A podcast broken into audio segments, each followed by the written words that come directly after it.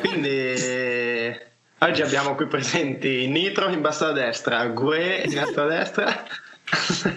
E poi dai, sentiamo io chi sono. Non lo so, sto cercando di pensarci. Eh, faccio fatica in questo momento. Dovresti Nitro sarei io. Sì, Eh beh, sì. meglio un po' col capello bello lungo e la barba bionda, no? Non ho presente Nitro. No, ovviamente, non, non ti voglio offendere. Non ho presente qui. Ah no. Eh, è sex symbol comunque, eh, cioè, so. Guardalo, guardalo che si tiene l'occhio ed è un po' guercio, è lui, è lui.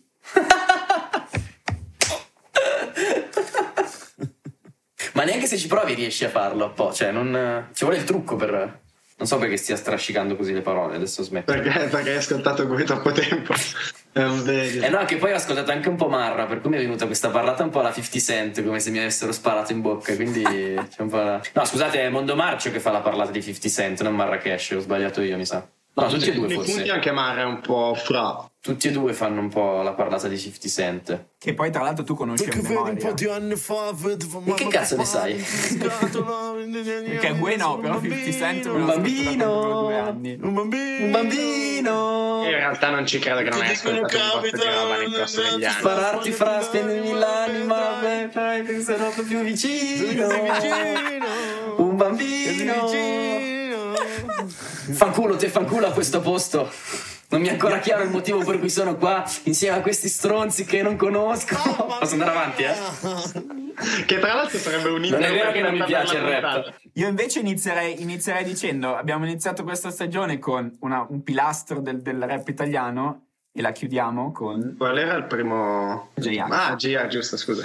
Dai, Teo. Un esponente della vera cultura hip hop. 15 puntate, cioè ci può stare che mi confonda su quale era la prima, quale era la terza, quale era la sesta, cioè insomma. Abbiamo anche parlato di un sacco di rapper, dopo tutto. Beh, tre le abbiamo fatte. Oddio, non definirei Vabbè, allora primo rapper in realtà. sigla e... Sigla! No, Madonna, non apriamo altri capitoli. Sigla per cortesia. Benvenuti all'ultima puntata della prima stagione di Bazar Music Talks, il podcast di Bazar Music Studio in cui abbiamo parlato e vi abbiamo raccontato di un sacco di artisti. Continuate a seguirci, fateci sapere se vi è piaciuto e ci vediamo nella seconda stagione. Bene, bene. Eccoci, eccoci. Pronti? Eccoci qua, buongiorno, buongiorno, buonasera, buon quello che è, benvenuti ad una nuova puntata di Bazar Music Talks, siamo sempre noi, Alessandro Matteo, Leonardo e Daniele, vi ricordiamo di seguirci su tutti i nostri canali social prima di interrompere la riproduzione di questo podcast, Ehm, siamo su Instagram, siamo su Facebook, siamo su Spotify ovviamente e ascoltate anche i Best Practice che sono il nostro gruppo che stiamo lanciando. E andiamo fortissimo, yeah! Detto questo... Oggi parliamo di un, direi, vabbè, di un personaggio molto noto del panorama musicale italiano. Ehm, direi che non ha quasi bisogno di presentazioni, almeno da parte mia. eh, per questo passerei subito la parola al grande Matteo Troiani che ci introduce Gue Pechegno. Però puoi dire che è il Applausi. suo artista preferito, che lo dici sempre. Eh, sono proprio- È la cosa più lontana dal mio artista preferito. Tuttavia ha fatto parte di, di un gruppo che è tipo la, la cultura di ogni persona che ascolta il rap in Italia è partita da lì probabilmente. Ma ogni cosa... Di articolo 31. Eh, no, no, no, no, non è, È un non è lui, quello, quello è la prima puntata. È un throwback Sunday questo, rifacciamo una puntata già fatta. No, per cui Gue Pechegno, mh, che è il nome d'arte di Cosimo Fini, che nasce in realtà da una famiglia per nulla di strada, anzi sono due giornalisti e scrittori, i suoi genitori in particolare, il padre è molto famoso per aver fatto degli scritti su inchieste, cioè delle inchieste scusa, sulla strage di Piazza Fontana, sul colpo di Stato in Cile nel 73, insomma quindi c'è un background culturale familiare importante. Lui diciamo che ha preso una strada un po' differente, diciamo che scrive probabilmente non cose dello stesso spessore del padre, tuttavia eh, come il padre nella- nel, nel giornalismo è stato un grande personaggio, lui è un grandissimo personaggio del rap italiano. Eh, parte, eh, insomma, partiamo dicendo che nasce giorno di Natale del 1980 e questa è esattamente la prima frase che troverete anche su Wikipedia, ma su Wikipedia non troverete una rima meravigliosa che lui mette in Rivelazioni, che è un brano di Fast Life Mixtape volume 1, infatti stiamo facendo la puntata su cui perché è uscito Fast Life Mixtape volume 4, quindi la saga è arrivata al quarto capitolo, che è album che Ale aspettava. Anzi, stavo sulle spine proprio. Sì, sì, sì. Esatto. E, ehm, e, questa riga meravigliosa è un posto prenotato giù all'inferno, ironico, siamo nati lo stesso giorno. Comunque, eh, detto è un senso, de, senso, dell'umorismo veramente fine, tra l'altro, cioè veramente una roba ricercata un po'. Beh, la tocca è un modo piano, per dire sì. sono nato a Natale come a Cristo. Esatto. Eh, se c'era bisogno di una spiegazione abbiamo dato anche questa. Uh, comincia, a differenza di, dei tanti di cui abbiamo parlato, comincia direi relativamente tardi a fare musica perché lui comincia a 17 anni con il compagno di classe Dargen D'Amico o Dargen D'Amico. Io ogni volta ho questo dubbio, eh, io ho sempre detto Dargen, però tutti... Si dice bocciofile comunque, non ti. Con cui assieme a Jake nel, 90, no, nel, sì, nel 97 fonda Sacre Scuole che dura un album, perché dopodiché, eh, chiamiamolo d'amico così non faccio gaff tra la Girag, eh, litiga con Jake. Che è l'unico album che sono riuscito ad ascoltare senza avere dei problemi di, di ascolto. Nel 2014 però storia del rap italiano vera, ovvero il Club Dogo. Uh, la sua carriera da solista in realtà comincia uh, a metà insomma di questa perché il Club Dog perché la prima uscita nella fase se non sbaglio nel 2005 con Deleterio in cui c'è un pezzo secondo me incredibile. Uh, nel 2006 esce appunto il primo Fast Life mixtape nel 2011 butta fuori il primo album in studio da solista che è Il ragazzo d'oro nel 2020, cioè lo scorso anno, ha buttato fuori l'ultimo album in studio che ha fatto, che è Mr. Fini, che secondo me è un grandissimo album. E siamo qui seduti adesso a parlare di Fast Life Mixtape volume 4, che mi è stato messo in ordine al primo punto della scaletta, anche se l'avevo messo successivamente, da Leonardo, a cui passo volentieri la parola per introdurre questo meraviglioso mixtape. Beh, intanto io ti farei così un, un rimbalzo subito al volo perché molto probabilmente tanta, tanti dei nostri ascoltatori che non sono magari così dentro il mondo hip hop non sanno bene la differenza tra un album e un mixtape, o sbaglio. Mentre tu, Matteo, secondo me sei la persona più adatta a spiegare. Secondo me la persona più adatta a spiegare questa differenza è chi, lavorando, avendo uno studio di registrazione, sa esprimersi in maniera migliore di me. Cioè, io posso... Ma aspetta, sta, state per farvi un po'. No, parla qualcuno, non ho capito. Dani, che cos'è? Possiamo tagliarlo, che è un po' troppo volgare, secondo me. Metti il beep, però questa voglio che la lasci. Cioè, non tagliarla, metti il beep. State per farvi un beep e poi. Hai passato... Rimbalza, no, aspetta, rimbalza un'altra volta. Hai passato 15 puntate a voler tagliare tutto e questa la lasciamo. Va bene, lasciamola. Cos'è un mixtape? Eh, il succo del mixtape è che è un album, uh, diciamo una versione molto grezza di un album, con, fatto all'inizio, fatto su basi di altri rapper, perché uh, negli anni 90, negli anni 2000, quando ancora si compravano i vinili, di solito il B-side del singolo era la strumentale della traccia, quindi quando, cioè, i, i, rapper magari emergenti che non avevano, anziché prendersi le basi da YouTube di, di quelle già, già fatte, come si fa oggi, prendevano strumentali già, già, già fatte, già, già, pubblicate e ci rappavano sopra. Quindi il mixtape è una collezione di, di, di strofe sostanzialmente, perché la, la, la, base non si può definire parte del, del, lavoro di un mixtape, almeno fino a tempi recenti in cui non è, non è più tanto così, perché insomma fare un album con basi tutte copiate non è più possibile. E poi essendo comunque, diciamo, era, era un album che non veniva pubblicato nei circuiti eh, ufficiali, non veniva non c'era sul mercato discografico. Esatto, era... veniva stampato su CD e venduto da porta a porta. Al mercato. Al mercato, al mercato, per terra sui teli. Oppure, Beh, veniva, live, oppure veniva, reso disponibile per il download, quindi era un, uno spazio in cui eh, ci si. È tuttora anche un pochino di più uno spazio in cui ci si può permettere di um, insomma, essere un pochino più grezzi rispetto a un album. Totalmente fine l'ultimo mixtape. Beh, stiamo comunque parlando di quei che non è che negli album eh, in studio è il, per, per il maestro del Galateo, però... Eh. Mi viene a dire che il mixtape era alle origini anche, era anche una specie di playlist eh, di Spotify embrionale, nel senso che sì, c'erano anche le parti reppate su strumentali già scritti, ma magari erano anche raccolte di, che ne so, Uh, i 10 pezzi pop americani più fighi del mese eh? e il rapper underground di Milano faceva il suo mixtape e li infarciva infarciva i propri pezzi di, di, delle sue esatto. raccolte preferite, dei, dei, dei, suoi rapper preferiti americani ed era un modo anche per, per avere un, senza comprarsi 10-15 dischi, per avere il meglio secondo quell'artista lì, che è esatto. sostanzialmente quello che si fa con le playlist su, su, Spotify oggi. È un po' un mix tra un album e il CD masterizzato che ti mettevi in macchina con le tue playlist. Va bene, però oggi nel 2021 che cos'è un mixtape? Cioè perché uscire? Io mi sono fatto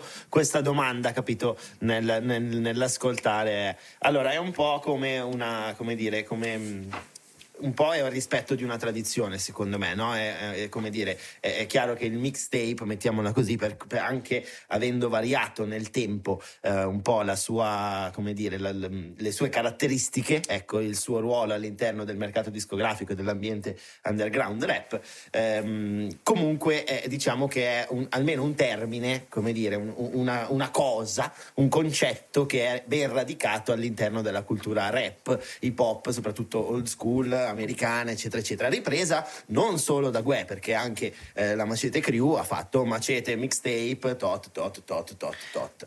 Anche perché mi viene da... Scusami Dani, ti ho interrotto, vai, vai, scusa. No, dicevo, quello che sta un po' dietro al discorso del mixtape, come diceva Leo, che giustamente è, come dire... Ehm, è un po' un cameo di cose che non deve per forza un cameo intendo una cioccolata basi no? basi prese e messe su ah. cioè, e, e reppate sopra, spesso con molte collaborazioni e inteso un po' come una demo. Quindi diciamo che quando si dice mixtape, uno è un po' già eh, come dire proiettato eh, al pensiero di non sentire un lavoro discografico come dire fatto e finito, eh, prodotto secondo certi canoni, con un certo eh, pensato per essere ascoltato in un certo modo, ma è una cosa pensata per dare un'idea di quello che è l'energia del brano. Ora, nel 2021 è necessario fare una roba del genere, gue pechegno? Io dico sì, con tutti assolutamente sì. Sono. Ma io mi sono dato una spiegazione, non che sia per forza necessario. Vogliamo poi Matteo ti lascio. No, sì, poi Matteo ti lascio dire qual è la verità. Io mi sono costruito la mia verità personale che è sbagliata, siccome non conosco bene questo mondo, mi sono costruito la mia spiegazione. Ascoltando tanto rap in questi giorni, non solamente Gue Pechegno, ma ho cercato di ascoltare anche il resto, dato che non sono un grande fan. Um, credo che il mondo rap, cioè che la musica rap e la cultura hip hop, ma parlerei più della musica rap, sia il genere musicale più autoreferenziale che esista al mondo. Di conseguenza, il fatto di fare un mixtape oggi è, è, è, un'autocitazione, cioè è una rivisitazione, è una ripresa di un mito, di un fenomeno, di una modalità che esisteva 20-30 anni fa e che viene ripresa oggi per dare un alone di, secondo me, miticità a quello che stai facendo. Questa è una mia lettura del, del continuare a fare mixtape oggi in questo modo qui. È una lettura che mi piace, io l'ho, l'ho letta in maniera un po' diversa, nel senso che uh, per quanto giustamente, come dicevi tu Leo, questa cosa dell'avere vecchie basi, eccetera, eh, sia una cosa tendenzialmente che non si fa più, mh, mm, per quanto si continui a chiamarlo mixtape, Forse è uno tra i vari progetti degli ultimi mixtape che sono usciti negli ultimi anni che più si avvicina a questa cosa vecchio stile, perché ci sono dei campionamenti di oro di Mango, ci sono delle citazioni di Notorious B.I.G., uh, ci sono delle, delle, basi fatte in analogico, uh, per esempio quella di Bassi Maestro di Fast Life, uh, che riprende un botto il modo di fare anni 80. Per sì, anche lo stile è molto lo stile 90, super vecchio e mi viene da dire che ci, ci fosse un po', soprattutto in questo mondo la necessità di farlo un mixtape volutamente per tornare indietro più che per autocelebrarsi per staccare un po' da quella che è la deriva che sta prendendo il rap Uh, negli ultimi anni, perché di rap vero, inteso in questo senso, comunque rap più tradizionale, non vero, perché poi tutto quello che viene fatto è vero e semplicemente ha delle evoluzioni come è normale che sia nella musica e in qualunque altra cosa. Però un rap più tradizionale, secondo me, si stava un po' perdendo negli ultimi anni. Uh, e uh, anche l'ultimo, ne abbiamo parlato se non sbaglio, una nostra spuntata, l'ultimo Macete Mixtape di base non c'entrava niente con la tradizione, anzi era molto sperimentale su nuove tendenze. Uh, e questo, questo richiamo al, all'old school io devo dire che l'ho apprezzato molto. È molto gretto, in alcuni passaggi è molto difficile da ascoltare, ma è anche vero che come in, uh, in Da Supreme dicevamo che adesso è molto difficile per noi che siamo di un'altra generazione rispetto al pubblico di riferimento di Da Supreme capire determinati slang, modi di dire un determinato slang secondo me in alcune parti se un ragazzo che è l'ascoltatore medio di Da Supreme ascolta questo mixtape non sempre riesce a capire determinati riferimenti a dei punti dello slang molto old school. Sì, io in realtà ti contraddirò in un certo senso, nel senso che uh, io non, non, ho questo odio per il mondo hip hop che ha Alessandro, ad esempio. Ma io no, non odio assolutamente nessuno, non è no, odio, no, è che non riesco ad ascoltare. Lo dico no, per perché... scherzo, però comunque non è mai stato. Uh, cioè, è, un, è un, un, mondo che mi piace, mi, mi, ascolto volentieri, ma non è mai stato il mio, chiaramente, perché uh, da, cioè, da, da, ragazzetto era proprio quanto di più lontano ci fosse da, dalle cose che facevo io abitualmente per cui non, non, posso dire di averne fatto parte neanche lontanamente. Eppure quest'ultimo mixtape, soprattutto tenendo conto del fatto che è un mixtape, mi è sembrato molto facile da ascoltare. Per me, chiaramente, che non sono della generazione da Supreme. Però mh, mi ha sorpreso da questo punto di vista. Ma faccio un intervento un po' da profano e da assoluto ignorante genere, di questo genere qua musicale. Quando dici eh, che ci piace, non ci piace il rap, eccetera è che è un genere che, almeno in Italia, per quello che ho potuto ascoltare, cambia così tanto tra gli anni 90 e i primi 2000 e la seconda metà del, del, del, del primo decennio del 2000 e degli anni 2010 in poi, che effettivamente, per esempio, a me il, il, il, rap e tutta la cultura anche italiana, hip hop dei, degli anni 90 e i primi 2000 in realtà piace molto, mi piace tantissimo. E anche i valori fondanti che stanno alla base, tutto il messaggio veicolato dal, dalla cultura hip hop e dal rap mi piacciono un sacco. Sono tutti messaggi e toni anche, tone of voice, che non ritrovo poi nel rap che sento oggi, nel rap per così dire un po' più moderno e contemporaneo. È una lettura magari un po' ingenua e mi spiegherai tu Matti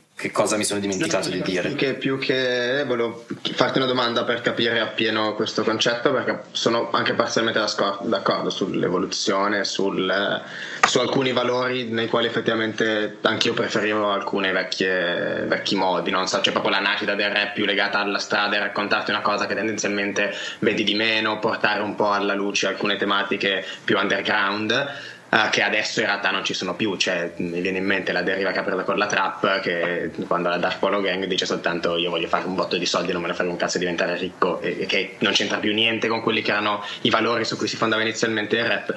Però mi chiedo cioè, tu, tu a chi ti riferisci? Perché se mi citi Mondo Marcio sono d'accordo ma se vai in, in, quei primi anni 2000 c'erano i Club Dog di cui lo stesso Gue faceva parte eh, e c'erano molti altri esponenti che sono lontani da quei valori che, che, che credo tutti stessi riferendo. Beh, ma lo stesso stile dei Club Dogo all'inizio col primo disco, quello che mi hai consigliato tu, adesso io vado a riprendermi il titolo. Sto parlando del sul filo del rasoio. Ok, per esempio, sì, okay. Sì, sì. sia il sound che il tono e il linguaggio sono molto ascoltabili per me e mi, cioè, riesco a starci dentro ascoltarlo e mi sembra lontano anni luce da, da, da, quello che è venuto dopo in realtà. Molto lontano. Poi magari è una percezione mia però eh, mi sembra molto diverso Mm, sì, no, scusa, faccio il pignoletto sul filo del rasoio. Vai, vai, no, no, ma devi farlo. Era un pezzo il pignoletto di perché. al cubo di Sacre Scuole. Quando c'era ancora Dargen, che mi dicevi che era quello che ti era piaciuto di più. Esatto, bravo, bravo. Bravo. Uh, non so, secondo me si può. Uh, io, io, lo vedo sempre in relazione all'America, che è il posto dove è nato l'hip hop. E secondo me l'Italia è un po' quello che è successo in America traslato in avanti di 15-20 anni dove l'hip hop in America è nato come una cosa molto è nato dalla cultura nera di, di, dei quartieri diciamo più, più, poveri come modo di aggregazione addirittura nell'hip hop eh, c'erano i famosi cinque pilastri che erano eh, breakdance, MC, mh, mm, beatmaking, mh, mm, writing e il quinto non me lo ricordo. Però era una cosa e famiglia così.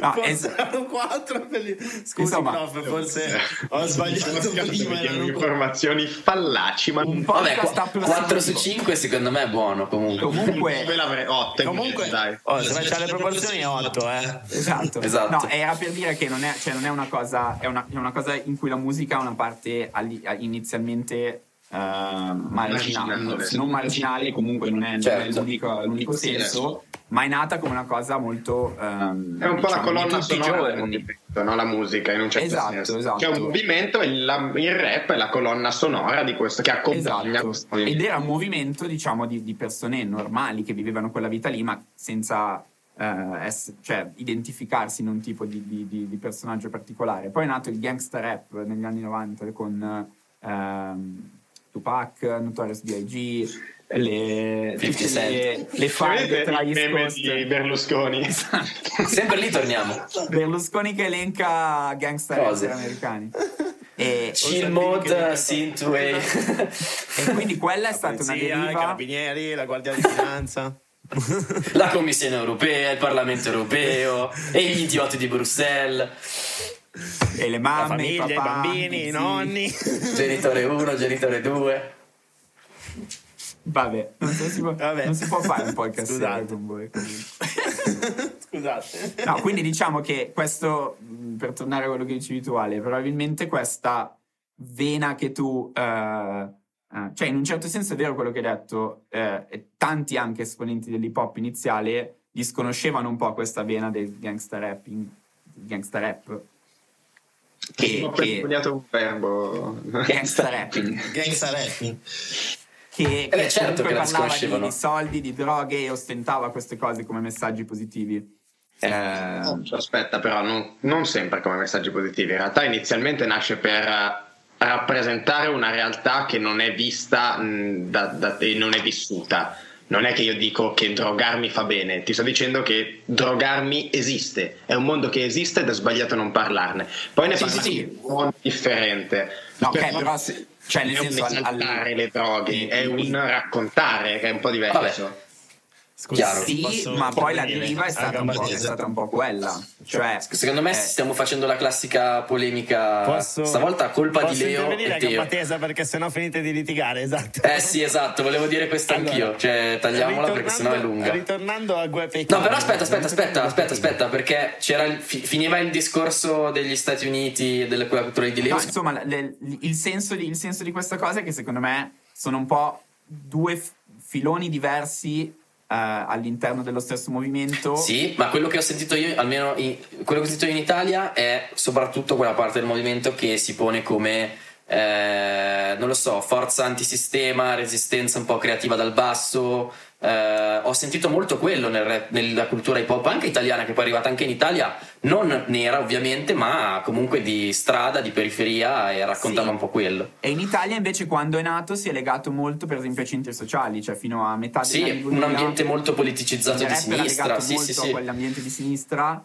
ed era molto più legato invece al filone conscious dell'hip hop, che quindi è parlare di temi sociali con eh, un occhio anche... No, te- solo temi sociali in questo caso, con un occhio però diciamo attento, analitico. Non mi trovate così tanto d'accordo, ma. oh, Vabbè, questa è un po' la storia. Cioè, Beh, questo è un po' un Io fatto, vorrei secondo me. un attimo su Pequeno. realtà la, la maggior parte del- della parte di, rap al di là dell'inizio inizio inizio in Italia stiamo parlando del periodo dei club dog quindi inizio anni 2000 No, no, io sto parlando degli anni 90. eh. Niente, ditemi. Sto parlando del, stiamo No, no, sempre no, parlando degli anni 90. anni 90. ok no ok se Quando ok. c'era Frankie Energy, ma Sì, sì, articolo all'inizio. ok Oh, sì. Tornando a Gue, eh, come diceva giustamente Dani, mh, comunque questo, eh, questo mixtape è un mixtape che parla molto di realtà di strada, tanto che, che- che il sottotitolo del mixtape è eh, Vita di strada o Cronache di strada, adesso non mi ricordo esattamente. Eh, e a prescindere volevo toccare il secondo punto della nostra scaletta che era appunto il ritorno al vintage, che mh, ci siamo incastrati in un discorso americano perché io in tanti album del 2020 eh, ho sentito molte sonorità molto più vecchie rispetto alle cose che ci sono nuove. E alcuni esempi sono alcune tracce in 17 di Mischilla e Jake eh, alcune tracce in Gemelli di Ernia che tra l'altro è molto strano perché lui fa parte di una nuova generazione molto più legata alla trap mi vengono in mente U2, Bugie, Puro Sinaloa che riprende tra l'altro Puro Bogotà dei Club Dogo. Eh, è uscito quest'anno tra l'altro Sciacalli che è un singolo di Noiz Uh, lo stesso Infernum che ho citato più volte le scorse puntate è un discorso un po' diverso perché entra in gioco tutto lo storytelling eccetera eh, ma le basi sono una cosa più lontana possibile dalla trap per cui ed è un discorso che abbiamo fatto anche per altri generi secondo me questa ricerca de- di sonorità passate è una cosa che accomuna un po' tutta la musica nell'ultimo biennio, triennio. Sì, sì, è un trend assolutamente in molti generi diversi. Beh, Anticipato infatti dai Daft Punk nel 2013, che come al solito arrivano dieci anni prima, lo dicevamo nell'altra Esatto, puntata, se se volete andare ad ascoltare ascoltata. un'altra puntata molto bella, quella sui Daft Punk, in cui parliamo anche di questa cosa. Sì, secondo me c'è stato un po' il botto della trap che è esplosa quasi dal nulla nel 16-17, almeno in Italia. Personaggi che dici che- perché Young Signorino, ciao. un po' sì, e ha fatto un po' il botto e lì, lì si potrebbe forse aprire un altro discorso che non apriamo perché sennò parliamo di tutt'altro, ma di come le tendenze musicali adesso durino molto meno che in passato, perché dopo 4-5 anni di trap il pubblico si è già un po' rotto il cazzo. Ve la ricordate la dubstep? È durata due anni e mezzo esattamente. Sì, e Non è vero, non è vero, io Nulla. l'ascolto ancora. È durata due anni e mezzo in Italia, a Marnate... Ma tu ragioni ancora in lire, non conta nulla. E come ricordava Dani, tra l'altro i Daft Punk avevano anticipato anche la dubstep. Comunque, esatto.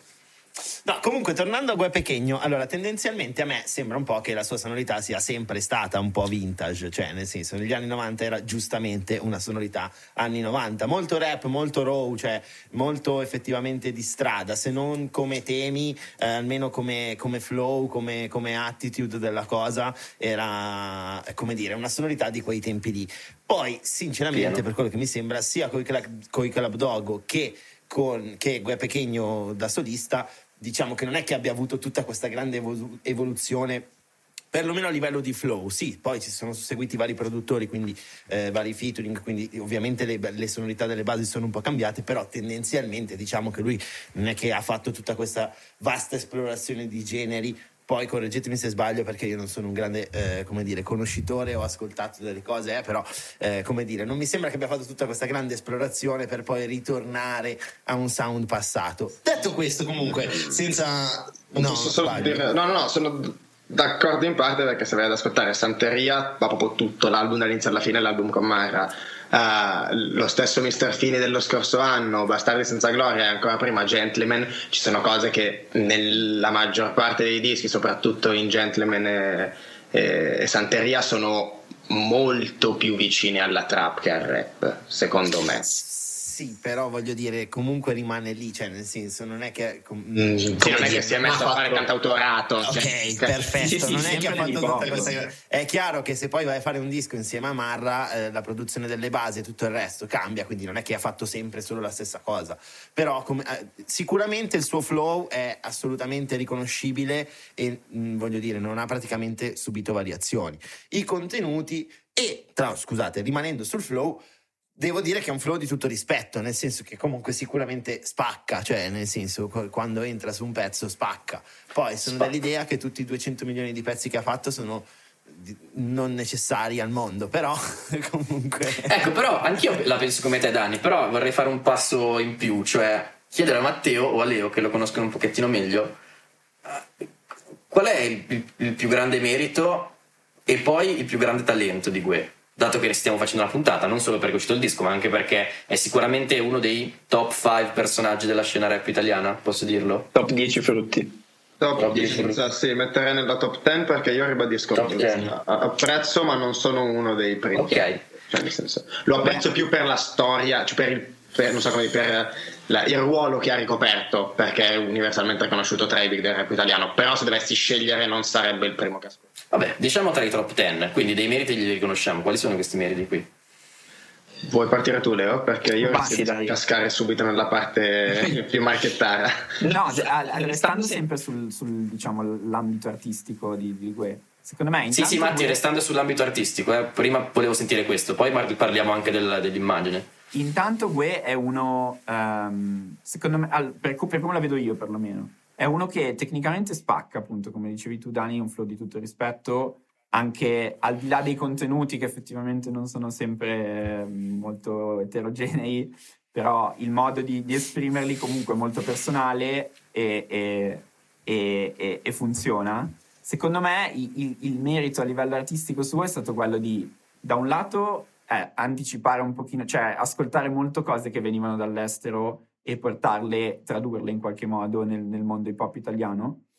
e poi è sempre stato un, cioè, è uno che, che fa uscire un sacco di roba, per cui da un lato puoi dire sì, forse non è necessario, però è anche vero che eh, gli ha permesso di essere uno che, avendo iniziato la sua carriera dal 97, ha, ha visto tutte le trasformazioni del rap, del rap italiano, restando sempre, se non nella top 5, nella top 10. Quindi eh, quando, quando, è arrivato, quando, è arrivato, Fedez è stato lui il primo a produrgli un album eh, con un'etichetta che era la sua.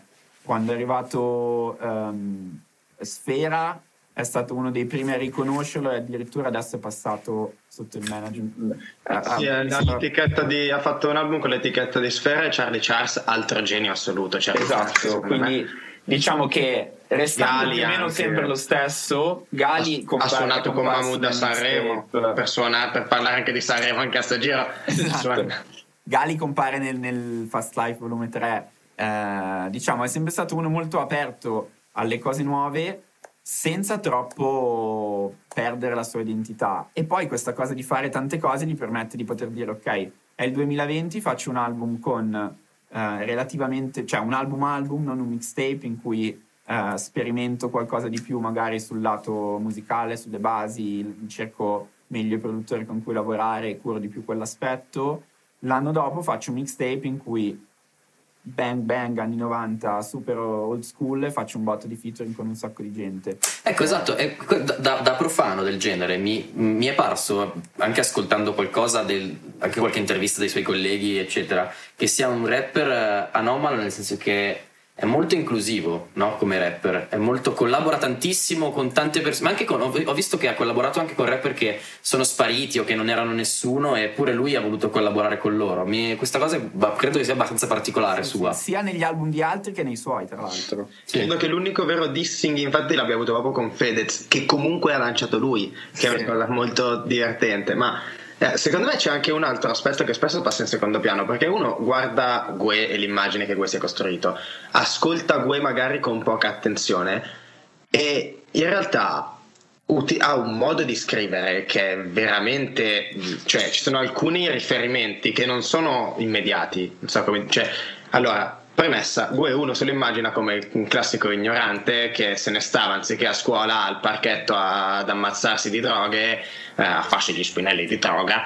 Eh, no, vabbè, ma in realtà ha, ha dei riferimenti, anche nei testi ha dei esatto. riferimenti abbastanza interessanti. Una cultura cinematografica, una cultura a livello di fumetti, una cultura che viene da un diploma di liceo classico e tra l'altro DJ Arsh con cui ha fatto i vari mixtape hanno fatto anche un, mi sembra fosse DJ Arsh, adesso magari mi sbaglio, forse era qualcun altro, ma uh, uno dei, dei, DJ che ha lavorato con lui hanno fatto un pezzo di statale assieme e, e, lui stesso ha detto che se non fosse riuscito a sfondare con Club Dog in ambito musicale probabilmente avrebbe portato avanti gli studi universitari cos'è che studiava Gue? non ho chiesto filosofia mi sembra filosofia vero? Filosofia, sì. È interessante anche questo, il fatto che volesse studiare filosofia. Per cui comunque è uno zarro che però in realtà cioè, ne sa di cose. Cioè, è uno che comunque un background culturale, anche a livello familiare, come dicevamo all'inizio, ce l'ha e scrive in maniera super interessante e dentro a questo modo di scrivere ci inserisce le, le sue passioni come possono essere la passione per gli orologi. Ci sono un sacco di...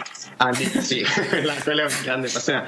No, adesso poi parliamo anche di quella però, perché è un... Cioè, vai, parla dell'orologio, che poi parlo di tema vero. esempio, un sacco di, io, io di orologi, sia chiaro, non capisco assolutamente niente, ma uh, anche all'interno di Relax.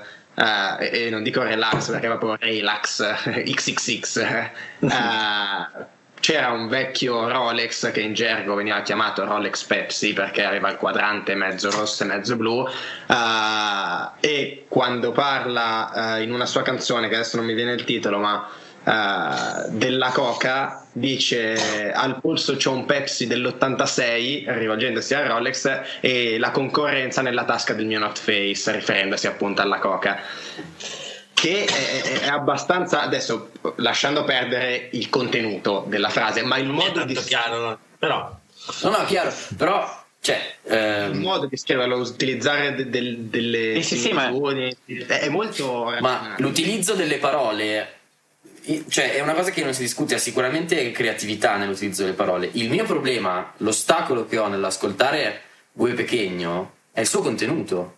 No, non metto in discussione la sua bravura nell'utilizzo delle parole, della metrica, del flow, eccetera. Questo non, non, non, veramente è indiscutibile, è un fenomeno. Ma il contenuto che mi stai portando è importante perché tu stai veicolando dei messaggi, stai, narra- stai raccontando una storia, stai parlando di un argomento. Allora parliamo di come, eh, di come viene descritta o di che ruolo ha la donna all'interno dei contenuti di quel Pechegno.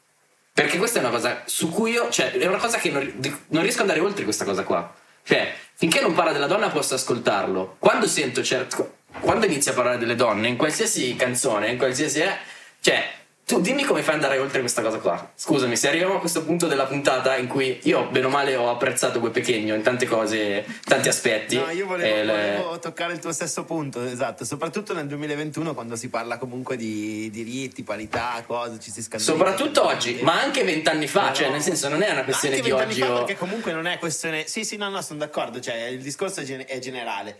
Però, nel senso, so- soprattutto, voglio dire, nonostante l- la modernità ora pretenda che ci sia un certo politically corretto, comunque una certa, eh, una certa attenzione nei confronti di questi temi, e quindi ce ne si fotte il cazzo bellamente. E anch'io sono sinceramente, infas- cioè io non, non, mi sento sicuramente un bacchettone, lo sapete che il mio discorso è sempre che il primo passo per la parità è che tutti possano pisciare dove vogliono, senza che nessuno si scandalizzi. Questo è...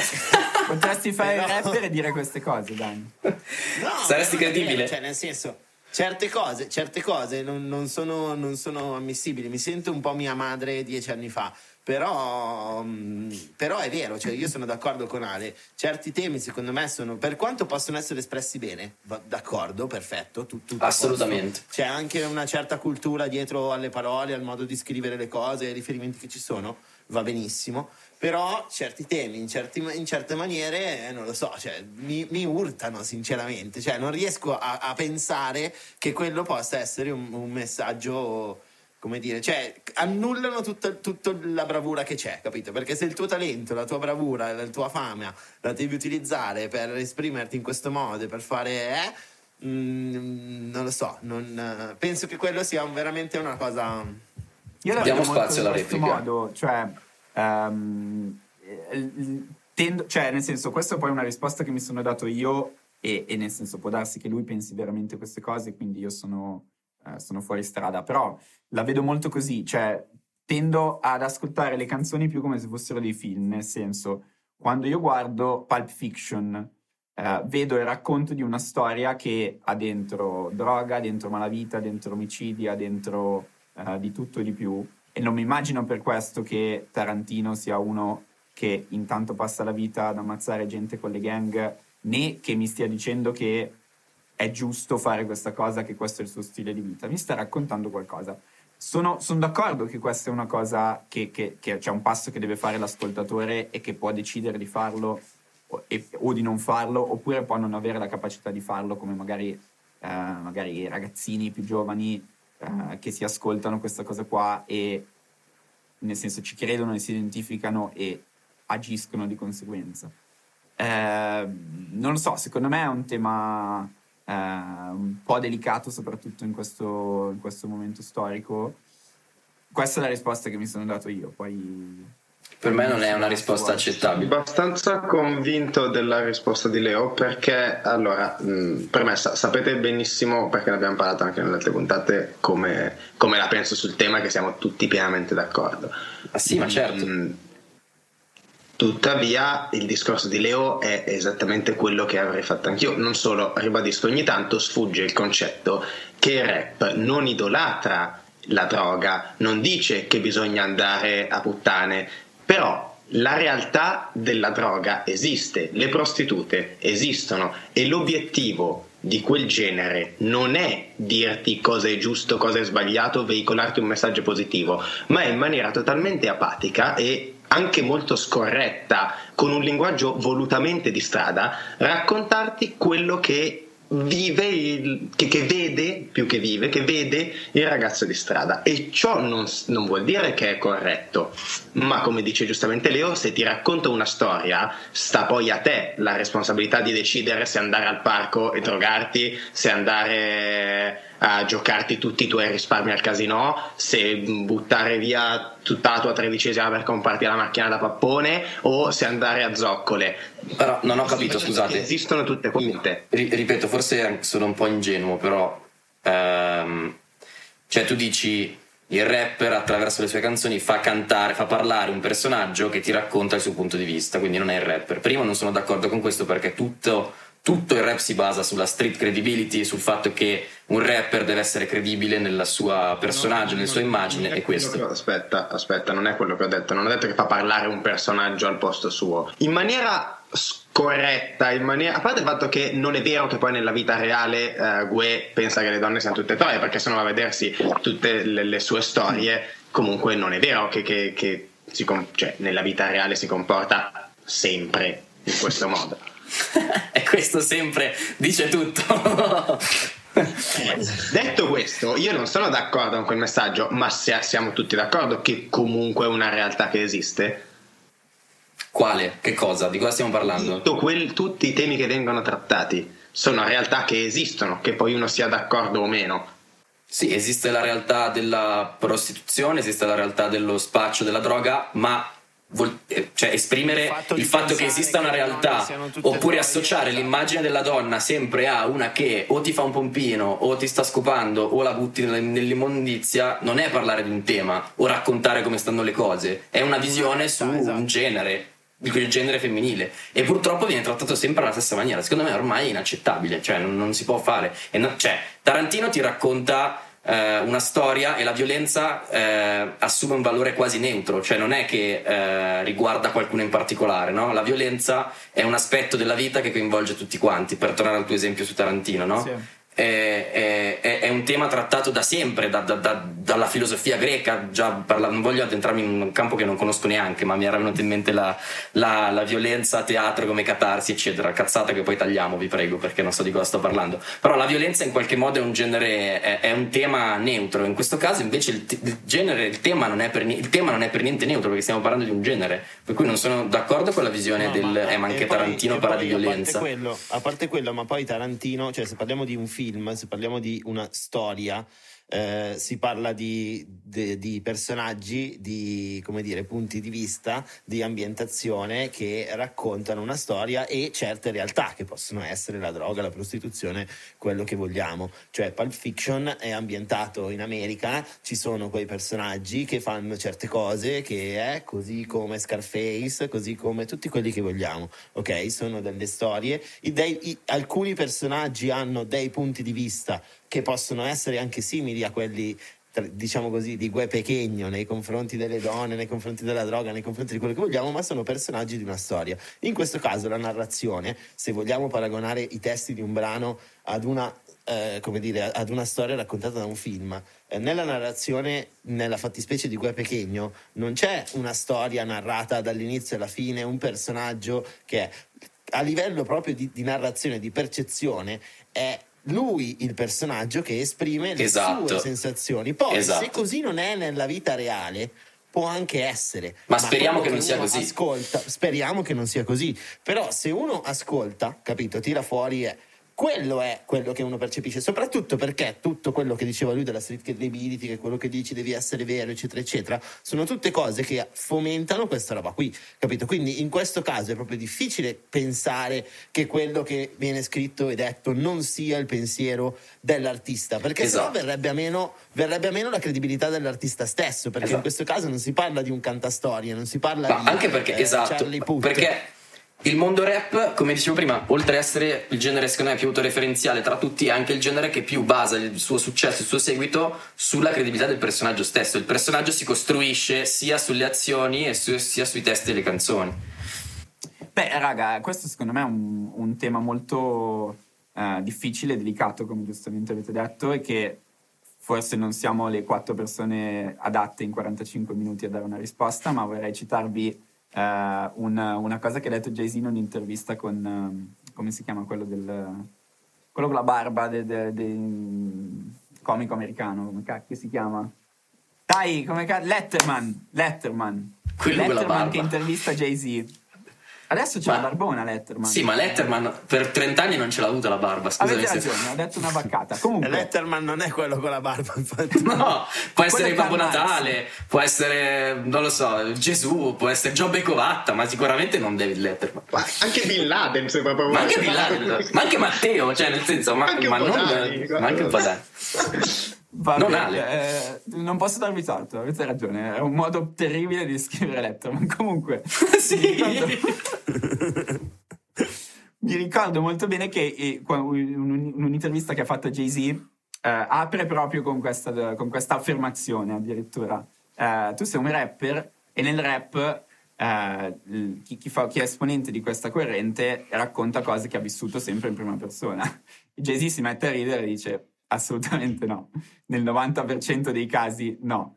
Quindi, non so, secondo me è un tema, da- cioè, super complicato ma davvero anche interessante perché eh, tira un po' in ballo tutto quel discorso che abbiamo, che abbiamo un po' anche detto noi di quanto eh, chi canta canta attraverso un personaggio e quindi racconta una storia che non è per forza la sua o chi canta deve per forza star parlando di sé in, in qualsiasi momento.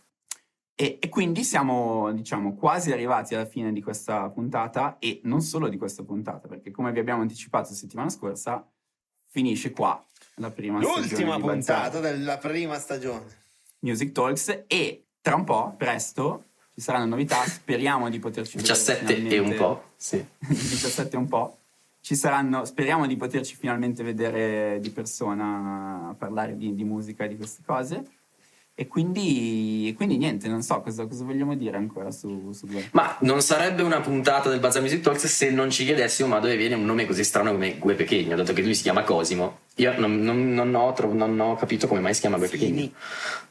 Beh, mentre Gue deriva chiaramente da Guercio, che è il suo occhio che tra l'altro è il suo primo nome, la parte secondo me più carina del nome è Pechegno, che prende da uno dei personaggi del film City of God, eh, dove ci sono due ragazzi che vivono in una favela brasiliana, uno eh, dei due vuole fare adesso mm, carriera nell'arte, adesso non mi ricordo per- perfettamente in che cosa, l'altro che è da Digno eh, vuole fare un boss della favela e diventare un narcotrafficante e lui è quello che si fa chiamare Ze Pechegno e da lì lui ha preso il nome Pechegno.